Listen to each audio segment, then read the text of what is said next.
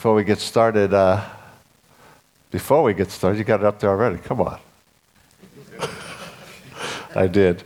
I want to thank Fiona for sharing last week. It was excellent, fit right in with what I'd shared before and what I wanted to share today and over the next few weeks. And so uh, thank you. Excellent. Uh, we need to pray because I want to challenge some of your thinking this morning. I never do that, do I?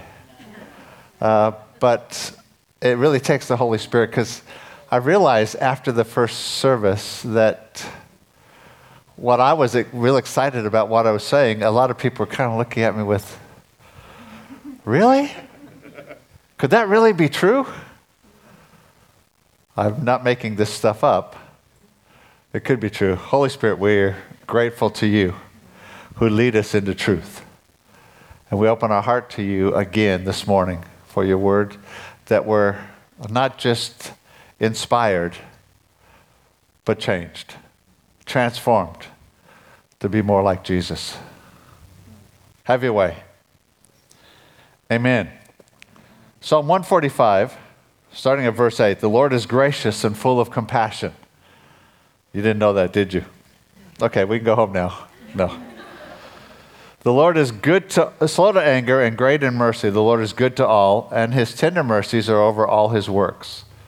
All your works shall praise you, O Lord, and your saints shall bless you. That's what we've been doing. Worship is not about us. It's about him. It's about blessing him. Uh, you shall, they shall speak of the glory of your kingdom and talk of your power. That's what we're going to do this morning. I want to talk about the advancing, the kingdom advancing. The advancing kingdom of God. To make known to the sons of men his mighty acts and the glorious majesty of his kingdom. Your kingdom is an everlasting kingdom, and your dominion endures through all generations. Just over in Psalm, sorry, Isaiah. I was just in Psalm. I can't read my notes here. And I typed them. I didn't even write them. Psalm, uh, Isaiah Chapter uh, nine, verse seven. Verse six is, for unto us a child is born. Verse seven says, of the increase of his government or kingdom and peace, there will be no end. Upon the throne of David and over his kingdom, to order it and establish it with justice and judgment from this time forth, even forever. The zeal of the Lord of hosts will perform this. Talks about a kingdom that is advancing and not declining. Matthew chapter thirteen, verse thirty-one. Another parable he put forth to them, saying, the kingdom of heaven is like a mustard seed, which a man took and sowed in his field, and indeed is the least of all the seeds, but when it is grown, it is greater than the herbs and becomes a tree, so that the birds of the air come and nest in its branches. Another parable he said to them, kingdom of heaven is like leaven or yeast, which a woman took and hid in three measures of meal till it was all leavened. Talking about this seed of the kingdom that is expanding to impact everything. We sometimes think that isn't happening, but it is. One more, Matthew eleven. And verse twelve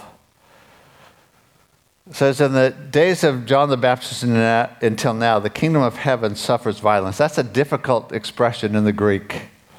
Uh, it, it can actually be translated as forcefully advancing. And the forceful lay hold of it. The kingdom of heaven is forcefully advancing, and the forceful lay hold of it. Jack Hayford said this, the upheaval caused by the kingdom of God is not caused by political provocation or armed advance. It is the result of God's order shaking relationships, households, cities, and nations by the entry of the Holy Spirit's power working in people. The upheaval of the kingdom is because of the entry of the Holy Spirit's power working in people. I want to talk about this advancing kingdom.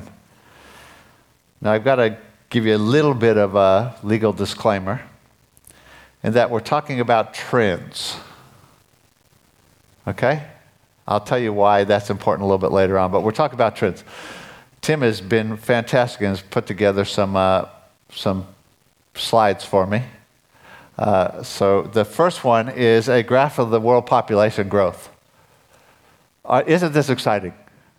Aren't you really thrilled you came this morning? As you can see, it took a long time for the world, eighteen hundred years, to reach a billion people. And then a little over uh, one hundred years to reach two billion. And then it just kind of took off. We're now at just about seven point eight billion, seven point seven, depending on who you talk to. seven point eight billion is pretty big. But the Christian population also has an interesting curve. And then it also started very slow. And then something dramatic happened. It began to have a huge impact. Keep that, well, we'll come back to this, but let me give you some statistics. In sub-Saharan Africa, that's Africa below the Sahara Desert, in nineteen ten, it was about seven percent Christian.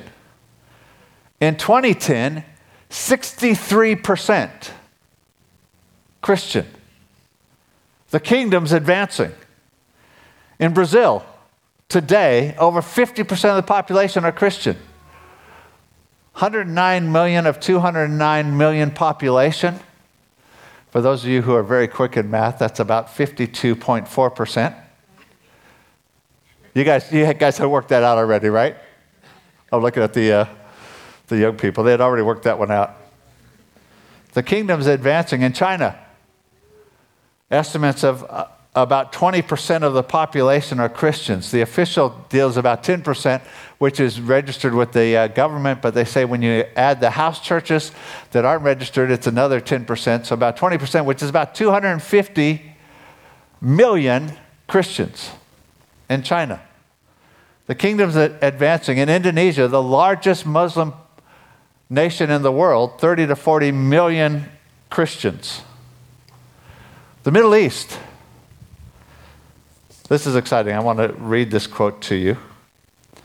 In December two thousand one, Sheikh Adma al Qatani, president of the Companions Lighthouse for the Science of Islamic Law, that's a uh, Islamic university, and he was the president. So this is not a Christian talking about Muslims. This is a Muslim talking about Muslims.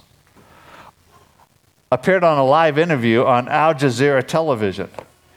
He declared the following: there are now one point five million churches whose congregations account for forty-six million people in the Middle East.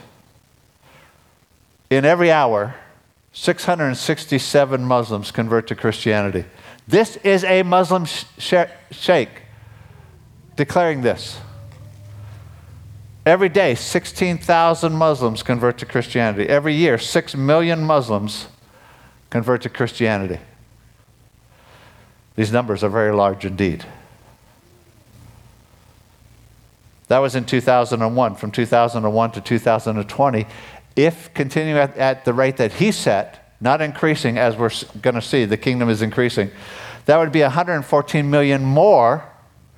And so for a total of one hundred sixty million Muslims who have converted to Christianity in the last forty years. Guys, I didn't make this up. This is just research. Was he saying that's a problem? He, yeah, he was saying, obviously, he was saying to those guys that that's a problem. We're saying, yes, it is for you, but not for the kingdom. So the kingdom has been investing. Something's happened. Can you go back to the uh, the graph, uh, the first, not the other graph, this, yeah, the second one. Something happened between nineteen hundred and two thousand that the church began to take off. The kingdom began to expand. Two, two great things happened in the last century. One, nineteen oh six, the outpouring of the Holy Spirit called the Azusa Street outpouring of movement, which began the Pentecostal churches. And in nineteen sixty, the outpouring of the Holy Spirit, called the Charismatic Movement, which impacted denominational churches. Today, about twenty-five percent of the Christian population are spirit empowered. Those two things have had a huge impact. But I want to actually, that's what's been happening. I want to look forward a little bit. Okay, now when you look forward, it's extrapolation. This hasn't happened. But let me tell you this, from nineteen hundred to nineteen seventy, the Christian population doubled in the world, seventy years. From nineteen seventy to two thousand, it doubled again, thirty years. From two thousand to two, two thousand twenty, it doubled, more than doubled in that time period. Christian population is now one-third of the world's population, the, Christ, the number of Christians. two point four billion. At that rate, the Christian population will double again in the next ten to fifteen years. And then double again after that in the next ten years. I didn't make this up. This is just math. So give me the extrapolated graph. This continues. It looks like this. Now look at that for a second. What does that say? In the next ten years, the Christian population will be half of the whole world. In the next ten years after that, it will actually reach the whole world's population. Now, my legal disclaimer, I'm not prophesying. The focus is not the date. The focus is the trend. The kingdom is advancing faster than the population. God's on the move. This isn't contrary to the Bible. Even though I'm not prophesying something, it's actually the Bible says that this yeast is going to impact the whole measure. It says this kingdom is increasing.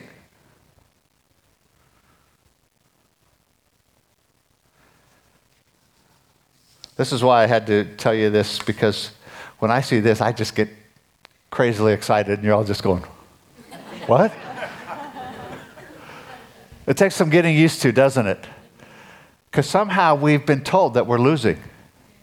Somehow we've been told the devil's winning. Just the opposite. This is not prophecy. This is math. Let me give you some prophecy, though. Not mine. Smith Wigglesworth, nineteen forty-seven. Smith Wigglesworth, uh, a man used of God, died in March of nineteen forty-seven, just before passing away. Felt God had given him a word, and it was this. During the next few decades, there will be two distinct moves of the Holy Spirit across the church. The first move will affect every church that is open to receive it, and will be characterized by the restoration of the baptism and gifts of the Holy Spirit. Guys, that was the charismatic outpouring, charismatic movement. It began in the mid nineteen sixties. He's prophesying this just about two decades before that. The second move of the Holy Spirit will result in people leaving historic churches and planting new churches. That's us. In the duration of each of these, in the duration of each of these moves, the people who are involved will say, this is a great revival. But the Lord says, no. Neither is the great revival, but both are steps toward it. When the new church phase, this planting of churches, what's happened, as the, the Spirit of God, the charismatic outpouring, affected denominational churches, many people were asked to leave those churches because they were filled with the Spirit, and the church didn't accept that. So they left, and there was a wave of church planting from the nineteen eighties through to today. And he says, uh, when the new church phase is on the wane, there will be evidence in the churches of something that has not been seen before. A coming together of those with an emphasis on the Word and those with an emphasis on the Spirit. When the Word and the Spirit come together, there will be the biggest move of the Holy Spirit that the nations, indeed the world, have ever seen. It will mark the beginning of a revival that will eclipse anything that has been witnessed. What have we witnessed? The greatest move of God in the history of the planet. And this prophes- is prophesying something even greater. So what does that say? The Word, the math, and the Spirit say we're in a great move of God. Right? The Word says it's going to increase. The math says it is increasing, and the Spirit says it will continue to increase even more so. Which means in the next ten to fifteen years, the number of Christians on the planet will double. two point four to four point six or four point eight billion people. Whoa! And then in ten years after that, it will double again. Yeah. That's it. That's exciting stuff, isn't it? What does this mean for you? I'm, I'm glad you asked that question. Because by asking it, it means that you don't want to just be hearers of the word, but doers.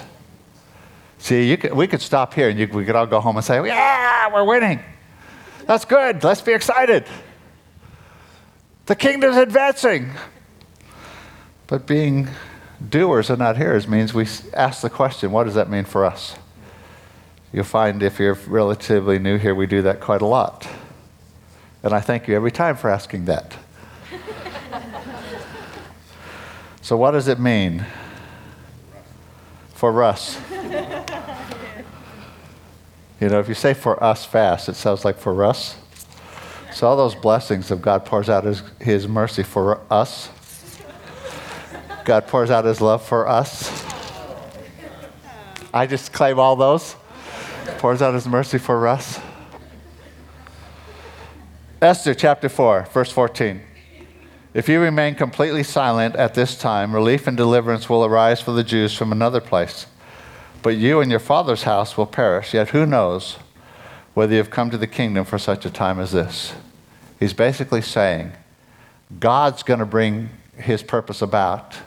The question isn't whether God's going to save Israel. The question is, Esther, are you going to be part of it? You've, who knows whether you've come to the kingdom for such a time as this? I want to turn that around and say, you have come to the kingdom for such a time as this.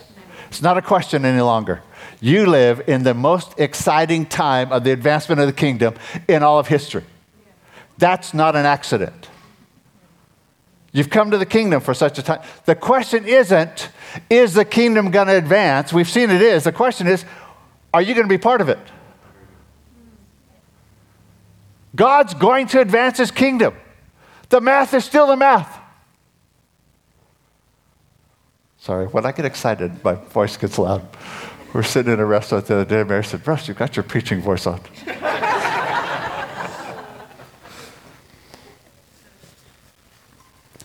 See, the great thing is God's moving, and he invites us to partner with him. Johan said a few weeks ago, why does God speak prophetic words? Because they're an invitation to partner with him. God knows what he's going to do. He doesn't have to tell us what he's going to do. He's going to do it. He speaks it as an invitation for us to partner with him. I'm going to keep repeating that because that was one of the greatest revelations I've had this year. It is a good one. Kingdom's advancing. He's inviting us to join in. Turn with me to Luke chapter nine. Jesus is walking in verse fifty-seven. The guy says, I'll follow you wherever you go. And Jesus said, foxes have holes and birds of the air have nests. But the Son of Man has nowhere to lay his head. Is Jesus trying to discourage him? I don't think so. I think he's saying, you need to know what you're getting into. See, one of the things that will stop us from being a part of what God is doing is concern for our lifestyle more than the kingdom. Oh, God, I, I'm not sure I can do that. I, I have this nice house that's very comfortable. Then he said to another, follow me. And he said, Lord, let me first go bury my father. Sounds like very honoring, but really it's about future. See, burying the father means I get the inheritance. I'm waiting until I get the, I'm waiting till the future is secure, and then I'll follow you. None of you have ever said this, but I've heard people who have say, I got to get my business established first, and then I'll be all in for the kingdom. Uh-oh. I said, Lord, I'll follow you, but first let me go and bid farewell here in my house. That's family.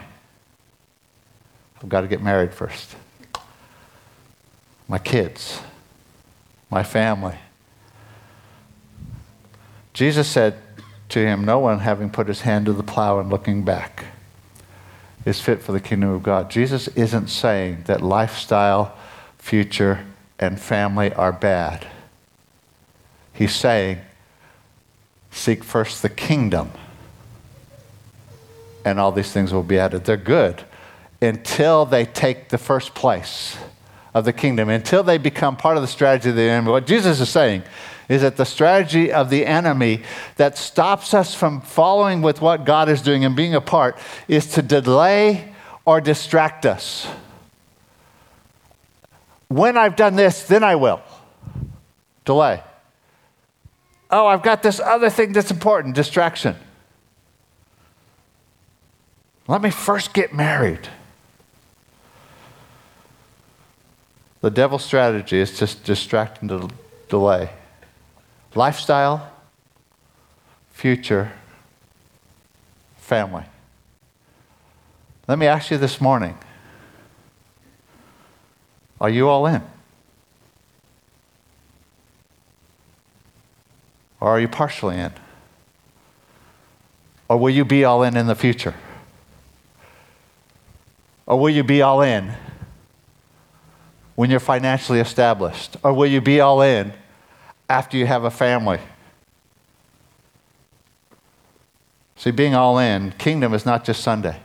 We have this thing in our culture where we think spiritual is Sunday and the rest of the week, the rest of our life is natural, and we separate those two and we say, on Sunday I do the spiritual thing, Sunday I'm all in for the kingdom, and the rest of the week I'm pursuing other things, lifestyle, future, family.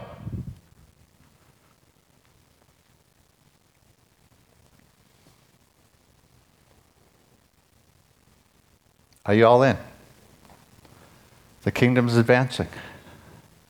Most exciting time in the history. It's happening. It's not dependent on you happening. It's happening. The question is, are you responding to Jesus' invitation to partner with him? There's another ploy of the devil besides delaying and distracting, and that's to derail. Last week, Mary shared a word about, felt the Holy Spirit was saying that there's leaders who've had the legs cut out from underneath them. But I want to say it's not just leaders, it's many believers. We experience disappointment or hurt, and we lose something of the life of God, and we get derailed. When we started this church, God spoke to us, Ezekiel thirty-seven, him breathing life to dry bones. There's a valley of dry bones, and he's breathing life. And we said, yeah, great. A few months later, said, we've done that. We'll get on to something else. And he said, nope. A few months later, he said, okay, we've done that. We'll get on. And he keeps saying, this is still what I'm doing. I'm still breathing life to dry bones. He's saying to those who have been derailed, it's an opportunity for you to come back and be part of the greatest move of God in history. Things that you looked forward to from the time you were young, you get to be a part of them now.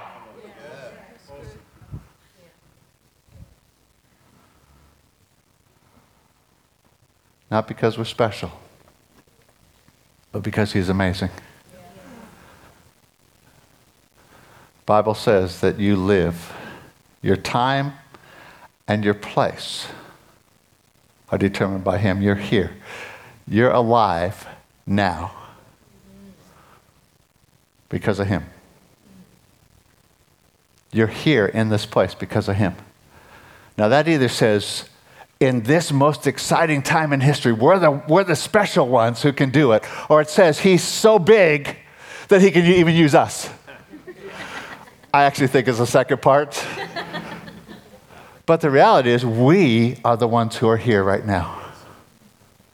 We're the ones who get to be a part. What does that look like? It looks like equipping the saints, everyone doing the work of the ministry. If the kingdom doubles in the next ten years, every one of you is going to have to be leading people. If it doubles again in ten years, what are we going to do? Except for the Holy Spirit, we're going to just die. It's going to be overwhelming. God's breathing life. So let me ask you, have you had a foot in the world and a foot in the kingdom? Have you said, oh, I'll do the church thing on Sunday, but the rest of the week I live for me?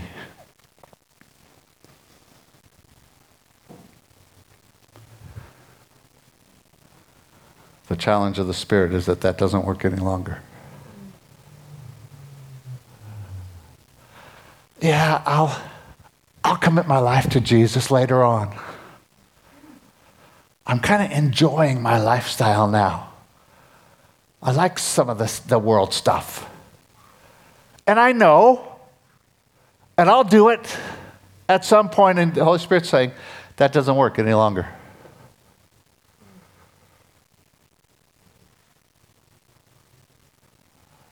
Let me get family first. All good things. Or have you been hurt, disappointed, and derailed? Would you bow your head?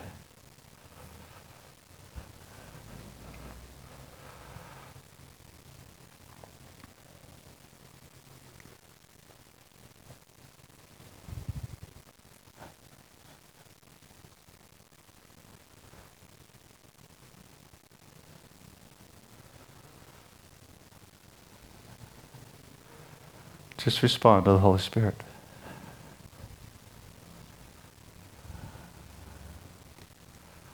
We ask him to speak to us, he's speaking. We ask him to make adjustments, he's making them. In his amazing love and mercy, he's inviting us to partner with him.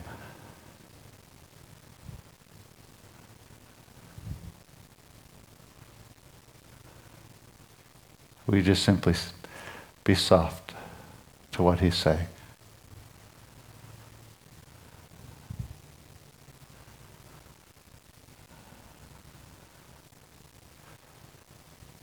Lord, we stand amazed that we get to live at this time.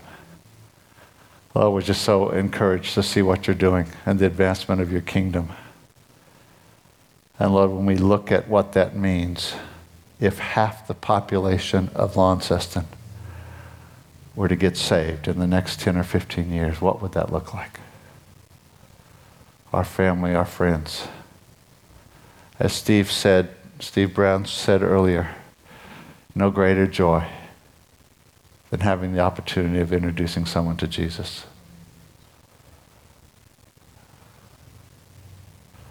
That's the privilege of every one of us. Lord, we just thank you that for that opportunity to partner with you. We recognize that we need the empowering of your Spirit. That's what's made the difference in the last hundred years, was you putting your Spirit in every believer. And we say, once again, will you fill me anew and afresh, Holy Spirit? Will you empower me anew and afresh? Will you manifest your supernatural uh, life through me? Uh, again, Holy Spirit. that I simply say, I'm all in. I'm all in.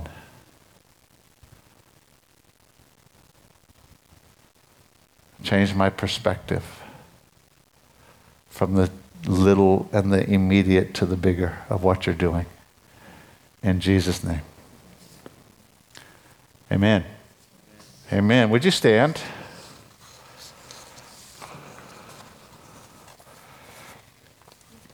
I have you uh, stand so I can dismiss you, because I learned a couple weeks ago that if I dismiss you while you're all seated, you just stay there. I learned that at the first service. They all just sat there. And uh, while we try to tell people they have to leave so that the next service could come in, because of the COVID things, uh, they didn't. So God bless you. Have a, a spirit-empowered week, and recognize that you go as his ambassador. Thank you, Lord. Amen.